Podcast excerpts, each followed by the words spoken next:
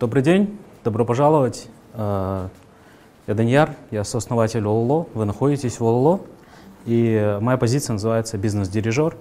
В компании стараемся избегать формальных должностей. Генеральный менеджер, CEO. Наверное, я назывался бы CEO во многих компаниях, но мы избегаем должностей не потому, что там просто хотим быть оригинальными, а потому что мы хотим построить команду нового типа, довольно плоскую и не иерархичную, в которой там, я начальник, ты дурак. Вот. И философия компании выражена в миссии «меньше страхов, больше любви». Мы считаем, что главная проблема Кыргызстана сейчас с развитием связана с тем, что люди принимают каждодневно больше решений из страха, чем из любви. Очень простая мысль. Страх и любовь — это очень ясные мотивы. Да? Вы либо пытаетесь сбежать от чего-то, либо стремитесь к чему-то прийти. Если вы стремитесь к чему-то прийти, значит, вы действуете из любви. Если вы стремитесь избежать чего-то, значит, вы действуете из страха. Вот как вы думаете, большая часть людей в университет поступает из страха или из любви? Из страха перед чем? Перед будущим. Да. И еще там мне говорили люди некоторые, меня без диплома не возьмут на работу. И я человека спрашивал, а ты знаешь, где ты хочешь работать? Еще нет, но я уже знаю, что меня туда не возьмут без диплома. Ну и когда люди... То есть у нас обычно вопрос вообще не стоит. Когда человек заканчивает школу, он должен идти в университет. Это очень очевидно, да? Во многих странах мира люди не решают так быстро. Они берут, например, gap year, да, такой, это год, как бы, пропускают год учебы после школы. В это время пытаются понять, что они на самом деле хотели бы делать в жизни. Вот, например, мой сын старший, который закончил школу в позапрошлом году, он взял такой gap year, потому что он хочет стать программистом, и он не видит смысла обязательно в университете получать эту профессию. И после этого gap year он уже к тому времени, он проработал там 1,5 года и нашел еще лучшую работу. И вот он сейчас сидит, работает, причем из дома, в техподдержке, на британскую компанию, зарабатывает хорошие деньги и вообще супер доволен, говорит, лучшее время в моей жизни. И он поступать в университет не планирует. Но мы дали ему такой выбор. Большинство родителей выбора не дает. Но когда обычно у нас человек заканчивает школу, и он знает, да, мне надо идти в университет, как человек выбирает факультет, специальность? Из страха или из любви в большинстве случаев? Из страха. Страх перед чем?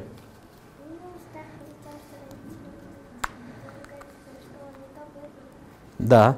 И еще мы, допустим, те люди, с которыми я параллельно заканчивал школу, многие из них пошли в университет Они не знали, кем они хотят стать в жизни, поэтому они на всякий случай пошли на самый престижный факультет. А самым престижным факультетом в мое время считался тот же факультет, который сейчас считается самым престижным, насколько я вижу. Это какой факультет? Нет, международные отношения. Международные отношения. Вот когда я поступал в универ, куда я поступал? Я поступал параллельно в Питер и в Славянский здесь. И в Славянском конкуренция на бюджетное место в экономическом, финансы и кредит, по-моему, я хотел поступить тогда, была типа 12 человек на место, а в международных отношениях 25 человек на место. И потом я не стал учиться в Славянском, слава богу, но после того, как я закончил университет и вернулся в Кыргызстан и начал работать в Кыргыз Концепт, я провел очень много собеседований. В общей сложности я провел больше 1000 собеседований. И я насмотрелся ребят из международных отношений. Никто из них не говорил, я рад, что я на этот факультет поступил. Все считали это ошибкой, включая мою жену. Потому что этот факультет, он ничего не дал. Он чуть-чуть английского дал, но английский можно было получить и на других факультетах тоже. Поэтому это, конечно, тоже очень фигово, что люди выбирают свою профессию не потому, что они мечтают стать великими дипломатами, там, как Черчилль, или мечтают стать программистами, поэтому идут на какой-то факультет, там, связанный с этим, мат-методы, да, например. А просто идут, потому что все идут и надо идти, страшно не идти, страшно делать то, что другие не делают. И страшно не делать то, что все делают. Мы все время, на нас очень сильно влияют вот эти решения масс. Мы хотим как бы поступать так, как поступает большинство людей, потому что мы думаем, ну не может же быть, что все ошибаются. Но на самом деле большинство людей всегда ошибается. Никогда так не бывает, что большинство людей абсолютно право. Так не бывает. Всегда прорывы и лучшие достижения принадлежат людям, которые делают что-то не так, как все. Ну, правда или нет? Тогда я вас призываю иметь больше любви и меньше страха в жизни. Когда вы чего-то боитесь, это надо очень серьезно анализировать. Не надо сразу поступать так, как требует от вас страх. Страх требует от нас иногда врать, молчать, идти куда-то, куда мы не хотим, оставаться там, где мы не хотим. Я вот раньше парился, когда сидишь в гостях, и ты вообще не хочешь здесь находиться, да? И ты думаешь, ну как уйти, как уйти, как уйти? Бывает у вас такое? И я раньше думал, сейчас надо что-то придумать такое, там, сейчас какую причину придумать бы, да, там, ой, мне позвонили, там, еще что-то, да. Потом наступил миллениум, это 2000 год. Многие из вас еще не родились, да, я так понял тогда. Когда настал 2000 год, я учился в Питере, в универе, и я гулял вот в эту ночь 1 января и думал, вот наступило новое тысячелетие, это же круто, это же не просто год, да. Думал, что я хочу изменить в своей жизни на это тысячелетие. И я решил, что я не буду больше никогда врать. И это был очень интересный эксперимент, и я его продолжаю по сегодняшний день. Но я соврал за это время, прошло 20 лет, да, я соврал 5 раз. 5 раз за все это время. То есть пришлось иногда соврать. Я не говорю, что я прям вот вообще никогда не врал, но 5 раз за 20 лет, ребят, включая, знаете же, есть же маленькая ложь, там типа, скажи, что меня нет дома. Там, ой, знаете, я так занят, поэтому я не могу с вами встретиться, там, и так далее, да. Я не позволяю себе врать даже в мелочах. И поэтому, когда я такое правило для себя выработал, у меня появилась проблема. Я не мог говорить людям, ой, знаешь, мне надо идти, потому что там то-то, то-то, то-то, да. И тогда я парился, и я придумал для себя простую формулу. Я говорю, там, спасибо, я пошел. И всегда люди спрашивают, а что случилось, почему? И я понял, что, оказывается, есть одно очень простое слово, которое всегда работает. Я говорю, надо. И мне говорят, ладно. И все. И мне не надо врать. Оказывается, на самом деле людям пофиг. Как бы мы очень часто страдаем и придумываем для себя какие-то страхи сами и живем в этих страхах. Поэтому, понимаете, страхи порождают страхи. Из-за страха мы придумываем то, чего на самом деле не существует. Наши страхи порождают новые угрозы. Эти угрозы порождают новые страхи. Новые страхи порождают еще угрозы. Еще угрозы порождают еще страхи. И это бесконечный цикл. И нам некогда подумать, а к чему мы стремимся. И о чем я хочу сегодня поговорить, это о том, куда мы должны как страна двигаться. И что это означает для каждого из нас. Вот у нас проблема такая. Мы все время... Вот я вернулся в 2004 году после учебы сюда и работал в Кыргыз Концепт 12 лет. 10 лет я управлял компанией. И Кыргыз Концепт, вы знаете, да? Я не буду объяснять, это один из самых крупных туроператоров в Центральной Азии. И знаете, я никогда в жизни не жил в условиях, когда про Кыргызстан не говорили, сейчас экономический кризис. Постоянно говорят, вы же понимаете, в текущих обстоятельствах, учитывая экономический кризис там, и так далее, никогда не было, чтобы я жил в условиях растущей, процветающей страны. Все время, экономический кризис. Да, у нас у всех айфоны, но экономический кризис. И все время государство занимается решением проблем. Как решить проблему безработицы, как решить проблему инфляции, как решить проблему миграции, как решить проблему социального напряжения, как решить проблему школьного образования, проблему здравоохранения и так далее, и так далее. И я в какой-то момент понял, что мы настолько привыкли решать проблемы, что мы перестали думать, а чего мы хотим вообще. Получается так, мы просто хотим жить без проблем. И это тупо. Даже для простого человека, одного простого человека, любого, это тупо. Всю жизнь заниматься только решением проблем, да? Иногда надо как-то удовольствие от жизни получать, правда? А мы делаем это в масштабах страны. В масштабах страны мы не получаем никакого удовольствия от процесса. Мы только страдаем и стараемся страдать меньше. Значит, как страна мы должны попытаться не только решать проблему, но придумать для себя какой-то прорыв. Мы должны о чем-то помечтать, как страна в целом. И это и значит в масштабах страны жить из любви, а не из страха. Все, вот простой месседж. И то, что я сейчас буду говорить, полностью перекликается с тем, что Эрик говорил. Что Эрик говорил об этом на примере отдельных компаний. Я говорю, что кроме того, что Эрик считает, что это все хорошо и важно для отдельных людей, у нас, как у страны, другого шанса нет. Единственное, чем мы должны заниматься, как страна, искать и стремиться, и мечтать, и направлять хотя бы часть ресурсов к этому, это прорыв. И этот прорыв возможен. Почему нам нужен прорыв? Потому что сейчас это очень бедная страна. Как вы думаете, вот в мире 220 стран, мы на каком месте по богатству?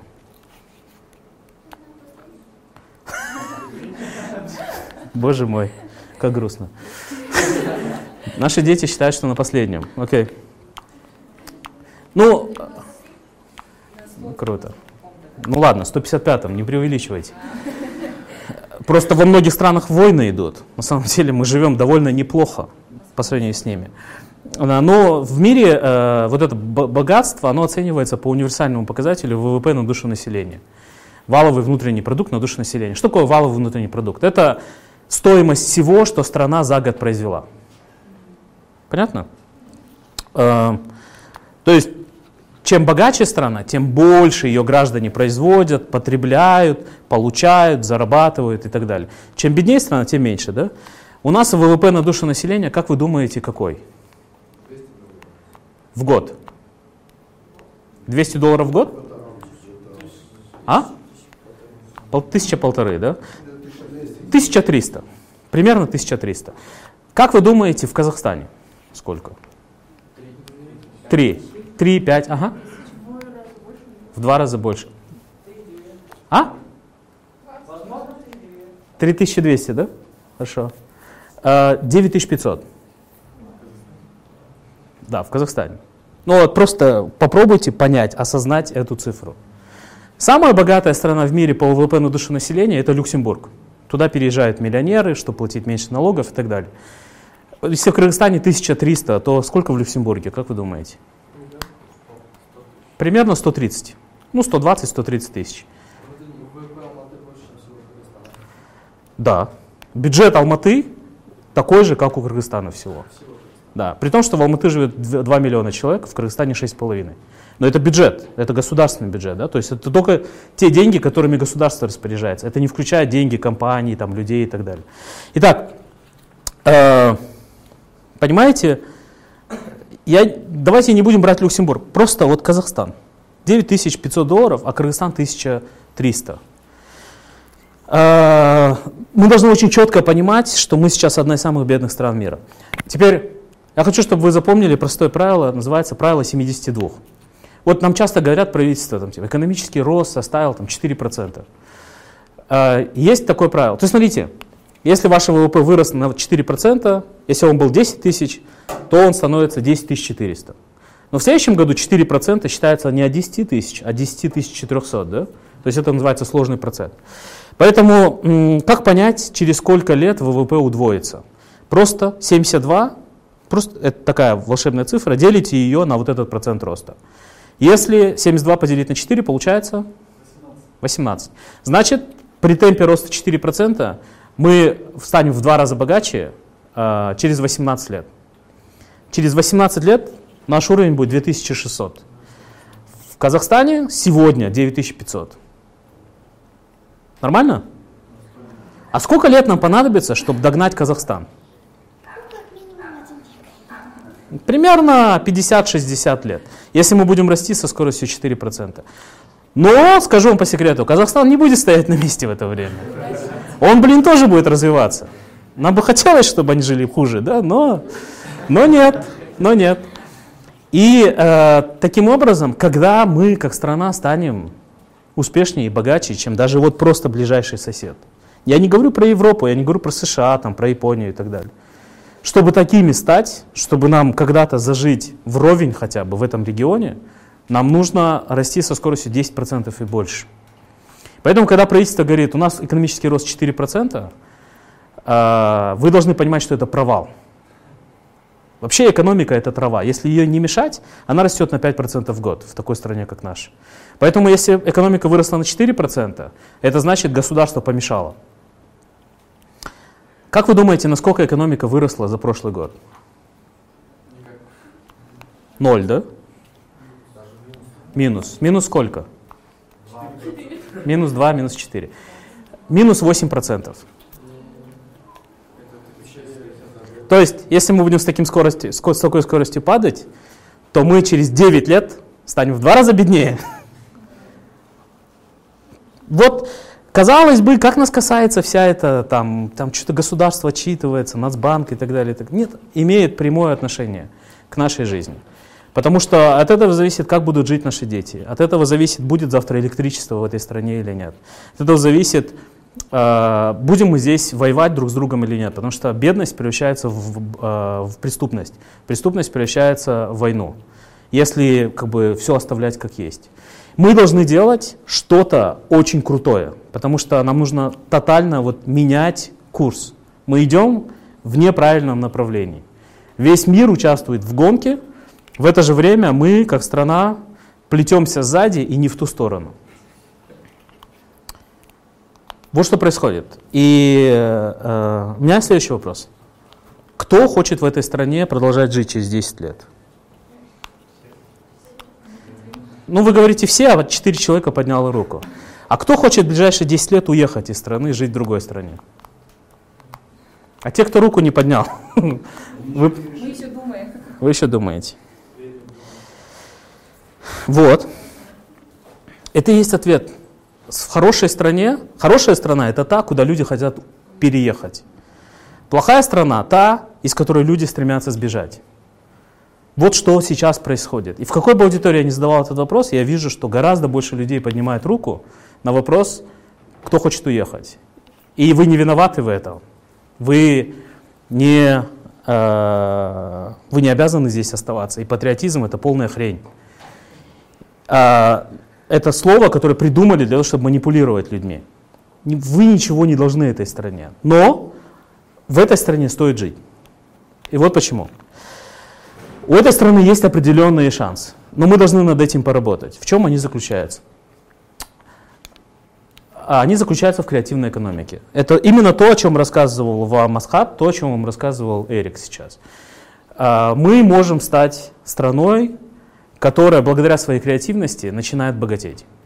Вам Асхат же рассказывал, как они сняли биртуганчик на $37 тысяч, заработали 500. Это же крутой пример, правда? Но теперь представьте себе, что вы производите гамбургеры. Можно произвести гамбургеры на 37 тысяч и продать на 500? Нет, невозможно.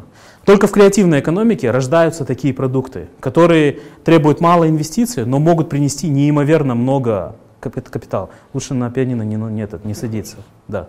Это пианино. Тоже креативность. Эта страна самая свободная в регионе. Это факт. Кто из вас был в Туркменистане? Я был. Вы были? Понравилось? На третий день тошнит. Просто ты видишь Ашхабад, в который вложено $40 миллиардов. Туркменистан вообще это потенциально самая богатая страна в регионе. Но все богатство там принадлежит одной кучке людей.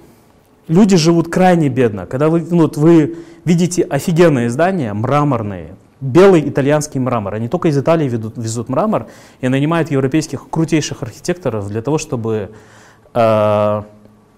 строить эти здания. И вы видите эти здания великолепные. Министерство образования — огромная открытая книга. Министерство здравоохранения — огромная кобра. Здание в форме кобры. Супер красиво.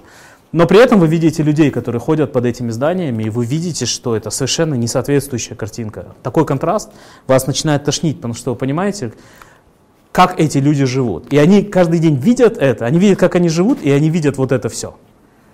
Представьте, что творится в их душах. Наша страна очень свободная. Это факт. По сравнению с соседними странами. Здесь очень много недостатков, но вот эта свобода, она чувствуется, как только вы в Казахстан выезжаете. А если вы в Таджикистан приедете и увидите на каждом здании там, фотографию президента в полный рост. На каждом здании висит больше 10 метров размером полотно, и там фотография этого президента. Он не очень красивый, поэтому еще хуже все это выглядит. И свобода порождает креативность. И это наш шанс.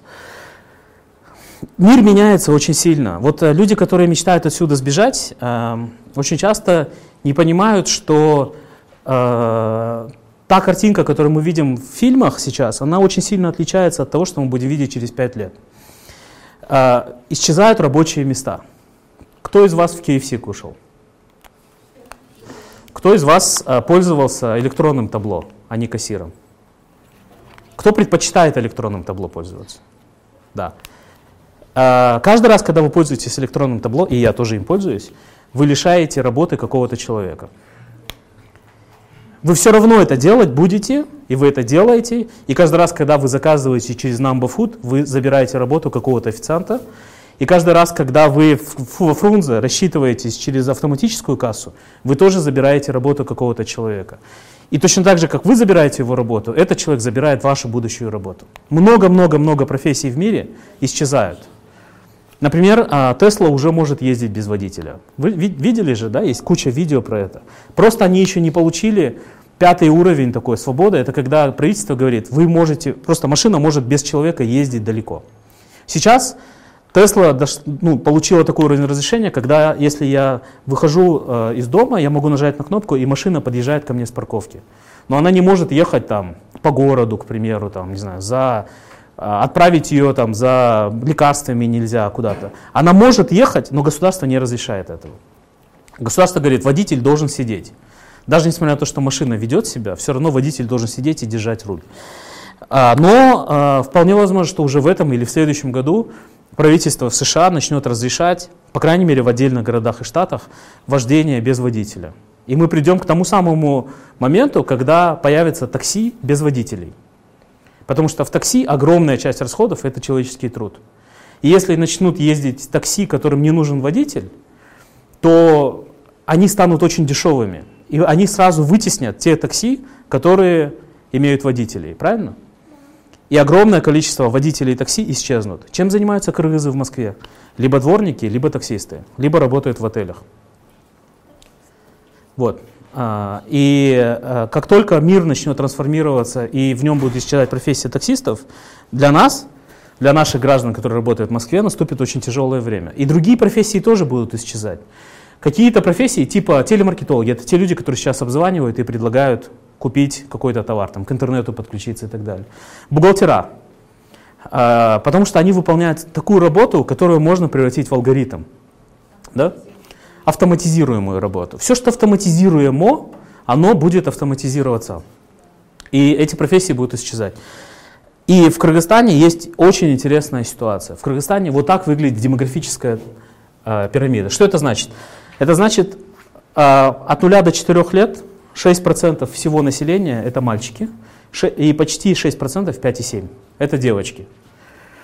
И вот вы видите, что эта пирамида, она чем выше, тем уже. Это значит, что чем старше человек, тем меньше таких людей. Да? Каждый год рождается больше детей, чем в предыдущий год. Почти без исключений, кроме последнего года. 2020 был особым. Но до этого детей рождалось каждый год все больше и больше. Поэтому мы имеем ситуацию, хотя садики новые открываются, их все время не хватает. У нас младше 9 лет 25% людей. Каждый четвертый человек в этой стране младше 9 лет. 9 лет и младше. Это значит, что каждый год будет выходить еще больше людей на рынок труда. То есть они будут заканчивать университеты и будут искать работу. Но в это же время работа будет исчезать. И вот это называется идеальный шторм. Идеальный шторм — это когда два плохих фактора совпадают одновременно.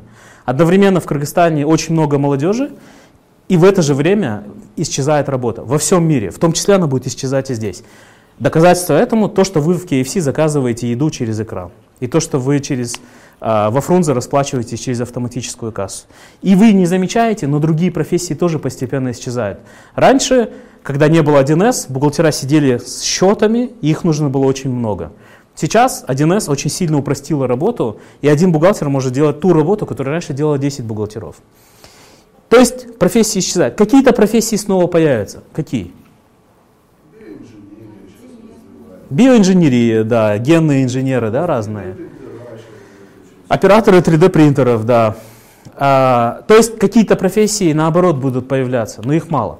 Всего, возможно, исчезнет 800 миллионов рабочих мест, и, возможно, появится 300 миллионов. Возможно, потому что никто не знает, как мир будет развиваться точно.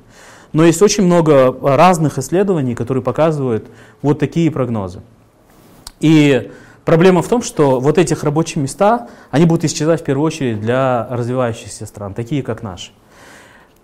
То есть мы всегда думаем, что вот прошлый год, 2020, был такой фиговый, вот он ушел, мы отпраздновали, что Новый год наступил, дальше все будет хорошо. Нифига. Мир становится другим.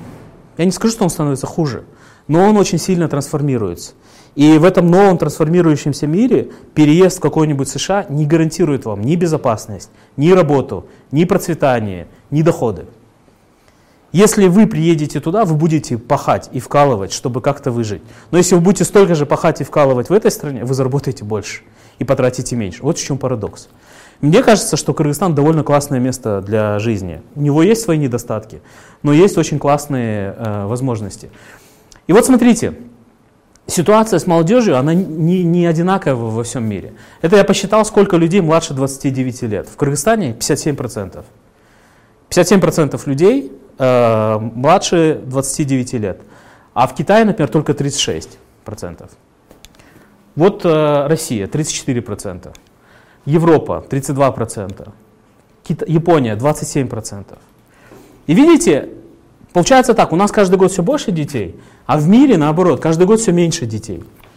Но вот эти новые профессии, которые возникают, они больше подходят молодым людям, тем, которые легко адаптируются, которые быстрее изучают. Потому что, может быть, мы недоразвитая страна, но Инстаграмом мы умеем пользоваться точно так же, как все американцы. Может быть, даже лучше. И айфоном умеем пользоваться, и ноутбуком умеем пользоваться, и интернетом умеем пользоваться. Потому что молодое население быстро учится и легко впитывает новые технологии. Мои дети научились пользоваться iPad'ом до того, как научились разговаривать. Это так возросло, потому что была пандемия. Нет, 29 лет уже это идет. 29 лет люди рожают все больше и больше каждый год. Так произошло, потому что... мы очень любим друг друга. Вот, мы очень любим любить. И вот это молодое население, это наш шанс. Вот прогноз, к 2050 году в Кыргызстане будет жить 9 миллионов человек. Из них 47%, почти половина, будут жить в городах. Происходит и рост населения, и переезд людей в города.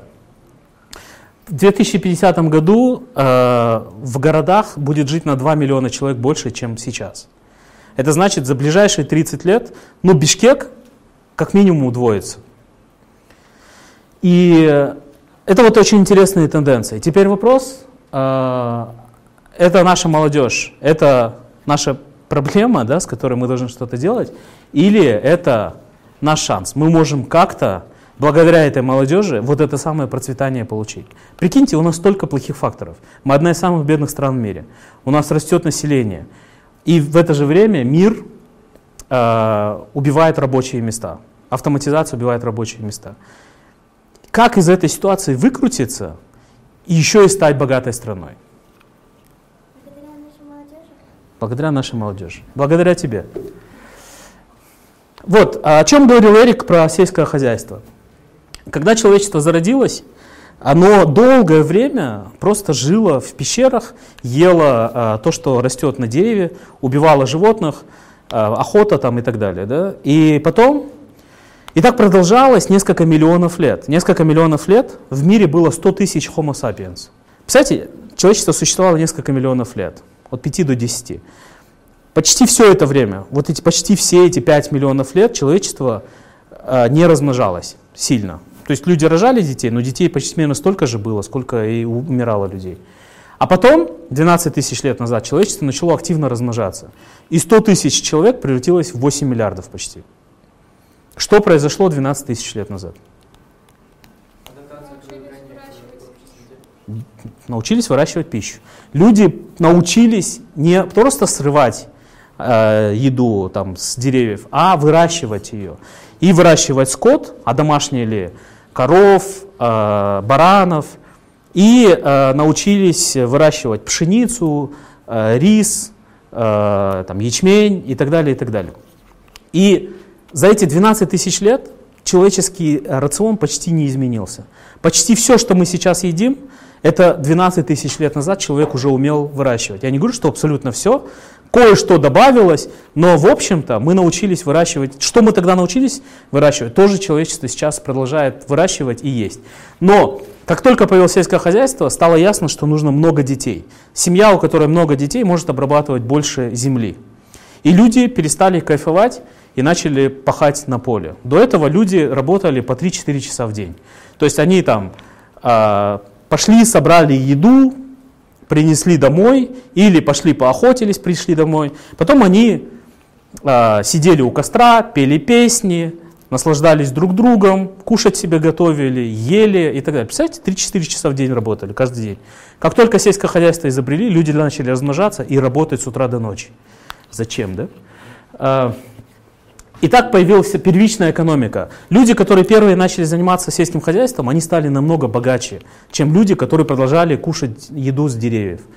И поэтому почти все люди в итоге начали заниматься сельским хозяйством. Но через какое-то время появились другие люди, которые научились создавать там, телеги, эти колеса, там, кузнецы, ремесленники. Да? И эти ремесленники через какое-то время начали создавать заводы и фабрики. Так появилась вторичная экономика. И люди, которые занимались вторичной экономикой оранжевой, они начали зарабатывать в 50 раз больше, чем те, кто зарабатывал сельским хозяйством. Поэтому все больше и больше людей начало уходить работать на заводы и фабрики. Потом люди начали все активнее заниматься услугами. Это включает в себя туризм, это включает в себя там, постричь, это включает рестораны, кафе, ну и так далее, миллионы видов услуг. И это называется третичная экономика. Те люди, которые услугами очень активно занялись, в том числе страхованием, к примеру, перевозками, транспортом, они начали зарабатывать в 50 раз больше, чем те, кто занимался производством. То есть поняли? Скачок между первичной и вторичной экономикой в 50 раз. От вторичной в третичной еще в 50 раз. То есть услуги это в 2500 раз выгоднее, чем сельское хозяйство. Поэтому любая развитая страна, в основном ее население занимается услугами сейчас. И потом, в 20 веке, очень активно начала развиваться четвертичная экономика. Это особая экономика. Скачок между третичной и четвертичной экономикой не в 50, а в 500 раз.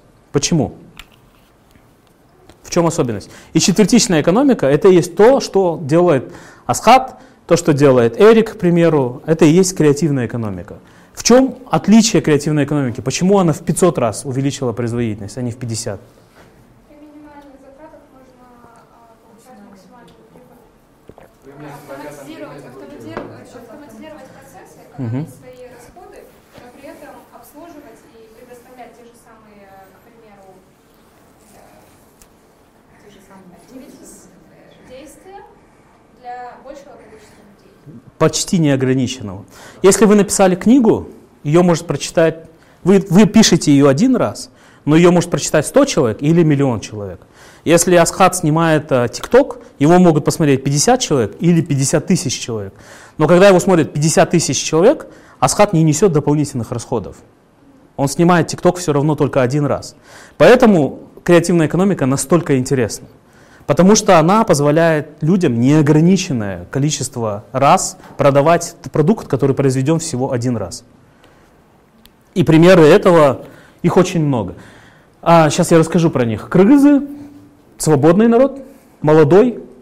И еще Кыргызстан — это страна, в которой очень трудно и далеко и дорого все вести. Если вы хотите привезти любое, килограмм яблок из Кыргызстана во Францию, или из Польши, разница в расходах будет в 100 раз. Поэтому нам так трудно продавать продукты в богатые страны. Все понимают, да, если вы хотите богатеть, нужно торговать с богатыми людьми. Но у нас богатых людей вокруг нас нет. Казахстан — это не богатая страна. Она для богатых по сравнению с нами, но по сравнению с миром нет, потому что ВВП США больше 50 тысяч долларов, там, Японии и так далее, и так далее. Если Казахстан 9500, он все равно очень сильно отстает от мировых лидеров. Нам хорошо бы торговать с теми богатыми странами, но вести от нас очень далеко. Но когда вы снимаете TikTok в Кыргызстане, нет никаких расходов на перевозку этого TikTok, вашего видео, в США или в Японию. Человек может смотреть его, сидя в Австралии, и вы не несете никаких расходов на это. Поэтому для Кыргызстана это прорыв, это крутой шанс. И продукты там разные. Это может быть Gangnam Style, который сделал прорыв, благодаря ему корейская музыка сейчас так популярна, кей-поп. В позапрошлом году из 3 альбомов, которые были проданы больше всего в США, 2 были корейские. Я имею в виду музыкальные альбомы. Ну это же вообще невероятно, да? Люди на корейском языке слушают музыку в США. Зачем? Gangnam Style посмотрело там больше 3 миллиардов человек за тот год. Но одно видео в 2012 году больше просмотров получило. Какое? Я вам даже подскажу. Оно было произведено на постсоветском пространстве. Маша и Медведь. Конкретная серия «Маша варит кашу». Маша и Медведь. 97% детей в Индонезии знают Машу и Медведя. 90% детей в Мексике знают Машу и Медведя, потому что они произвели этот продукт, а потом они просто его перевели на разные языки, и весь мир смотрит. И Маша и Медведь — это мега популярный бренд. В 2015 году только на всяких футболках, кепках разрешение использовать образы Маши и Медведя на коробке каши, игрушки сделать и так далее, они заработали больше 200 миллионов долларов. Понимаете? Я не говорю, сколько они получают от YouTube за то, что их серии настолько популярны. Это было произведено на постсоветском пространстве, студия Анимакорд.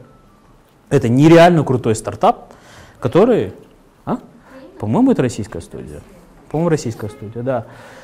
Я не знаю, может, они уже давно переехали, потому что в России очень тяжело делать бизнес. Поэтому многие компании, они перекочевывают. Так что вот это креативная экономика. В Кыргызстане есть студия YouTube, которая зарабатывает $1 миллион в год. Вы про нее не знаете, скорее всего, но она существует. И ее клиенты — это не вы, это американские дети. И у нас 4 такие студии, как минимум, которые имеют золотые кнопки YouTube. Золотая кнопка — это больше 1 миллиона подписчиков на канале. 1 миллион подписчиков в YouTube — это очень сложно. Вот у меня есть YouTube-канал, я его начал год назад, у меня там 1200 подписчиков, да? 1 миллион, я даже не представляю, что мне нужно сделать, но я, наверное, это делать не буду. Эта женщина — первая писатель-миллиардер. Кто? Джеки Роулинг, да? Она написала Гарри Поттера. И Гарри Поттера никто не верил. По-моему, она 100 отказов получила. Типа 100 типографий почитали и сказали, фигня какая-то, никто не покупать это не будет. Она просто ходила, и потом какая-то типография согласилась, не типография, а издательский дом согласился опубликовать этот роман, ну так, ограниченным тиражом на таких драконовских условиях. Но он настолько стал популярным, что потом и фильм сняли, и, короче, стала она миллиардером. Она пишет книгу 1 раз, но читает ее неимоверное количество людей. То же самое с «Игрой престолов», то же самое со всеми сериалами Netflix, про которые сейчас Асхат говорит. Асхат сейчас мечтает на Netflix выпустить, да, сериал. Netflix появился меньше 10 лет назад и взорвал. Из кого получаются эти гении? Люди, которые миллиарды зарабатывать начинают. Из детей, которых мы не ограничиваем в детстве. Дети, которых очень сильно любят в детстве, которых не ограничивают, которых не ругают, когда они хотят пробовать делать что-то не по правилам. Непослушные дети. Нам нужны непослушные дети в этой стране. Не будьте послушными, если вы дети. И не делайте своих детей послушными и правильными. Послушные и правильные дети рождают продукты, которые компьютер будет делать лучше. Потому что компьютер как раз-таки послушный, но в 1 миллион раз продуктивнее, чем человек. Мы, как люди, можем конкурировать с компьютерами только в тех сферах, которые требуют непослушности, неправильности, креативности. Вот чем Кыргызстан должен заниматься. Ну, это вот список стартапов, которые из Кыргызстана. Стартапов, которые стоят миллионы долларов. Они есть. Люди думают, что их нет, это где-то там происходит. Про Behavex рассказал вам сейчас Эрик, да? Но есть куча других стартапов, которые... Вот Праймер, например, очень крутой стартап. Его делает парень из Кадамджая, его зовут Максим Степаненко. Он в Штатах много лет учился, теперь работает. И он 50/50 сооснователь компании, которая занимается домашним обучением. Компании оценка больше 30 миллионов долларов. То есть это сколько эта компания стоит? Ну, стоила год назад. Сейчас уже, наверное, намного больше стоит. Вот. И другой наш соотечественник, Телек Мамутов, OutTalent сейчас делает стартап. Его стартап год назад в 10 миллионов долларов был оценен. Ему дали $1 миллион на развитие этого стартапа на этапе идеи, когда он еще ничего не продал, когда он еще не заработал денег. У него уже были первые клиенты, но они еще не платили. И он на этом этапе уже $1 миллион получил от инвесторов на то, чтобы развивать это. И никакое сельское хозяйство никогда в Кыргызстане не даст нам богатство. Оно даст нам просто рабочие места, выживание. Но, сколько можно выживать в этой стране? Вот я не хочу всю жизнь заниматься выживанием в условиях экономического кризиса. И я надеюсь, что вы тоже не хотите. Поэтому давайте искать выход, давайте искать решение. Ну, это про ОЛО. Но наша мечта очень простая. Мы хотим построить город для цифровых кочевников. Цифровые кочевники — люди, которые работают через интернет, поэтому могут жить в любой стране. И мы думаем, что Кыргызстан — это классная страна для этого. Вот для чего существует сейчас ОЛО. Что еще? Все? Включайтесь. Ищите профессии.